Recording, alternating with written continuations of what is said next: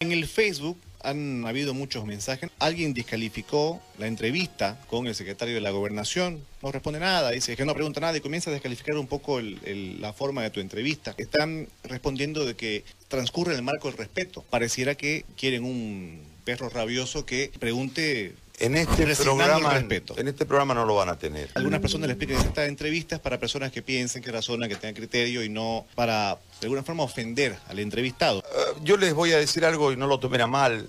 Yo pregunto. Ni ustedes ni nadie me va a decir qué preguntar. Ni cómo preguntar. Como tampoco ni ustedes ni nadie me va a decir qué pensar o cómo armar un editorial. No es soberbia, no es nada, es, es mi forma de verlo. Les pido mil disculpas si se ofenden, pero me tiene sin cuidado catalogar o no una entrevista si es mala o es buena por el tono. Yo pregunto lo que creo que debo preguntar. No tengo por qué ofenderlo ni a Rolly ni a nadie.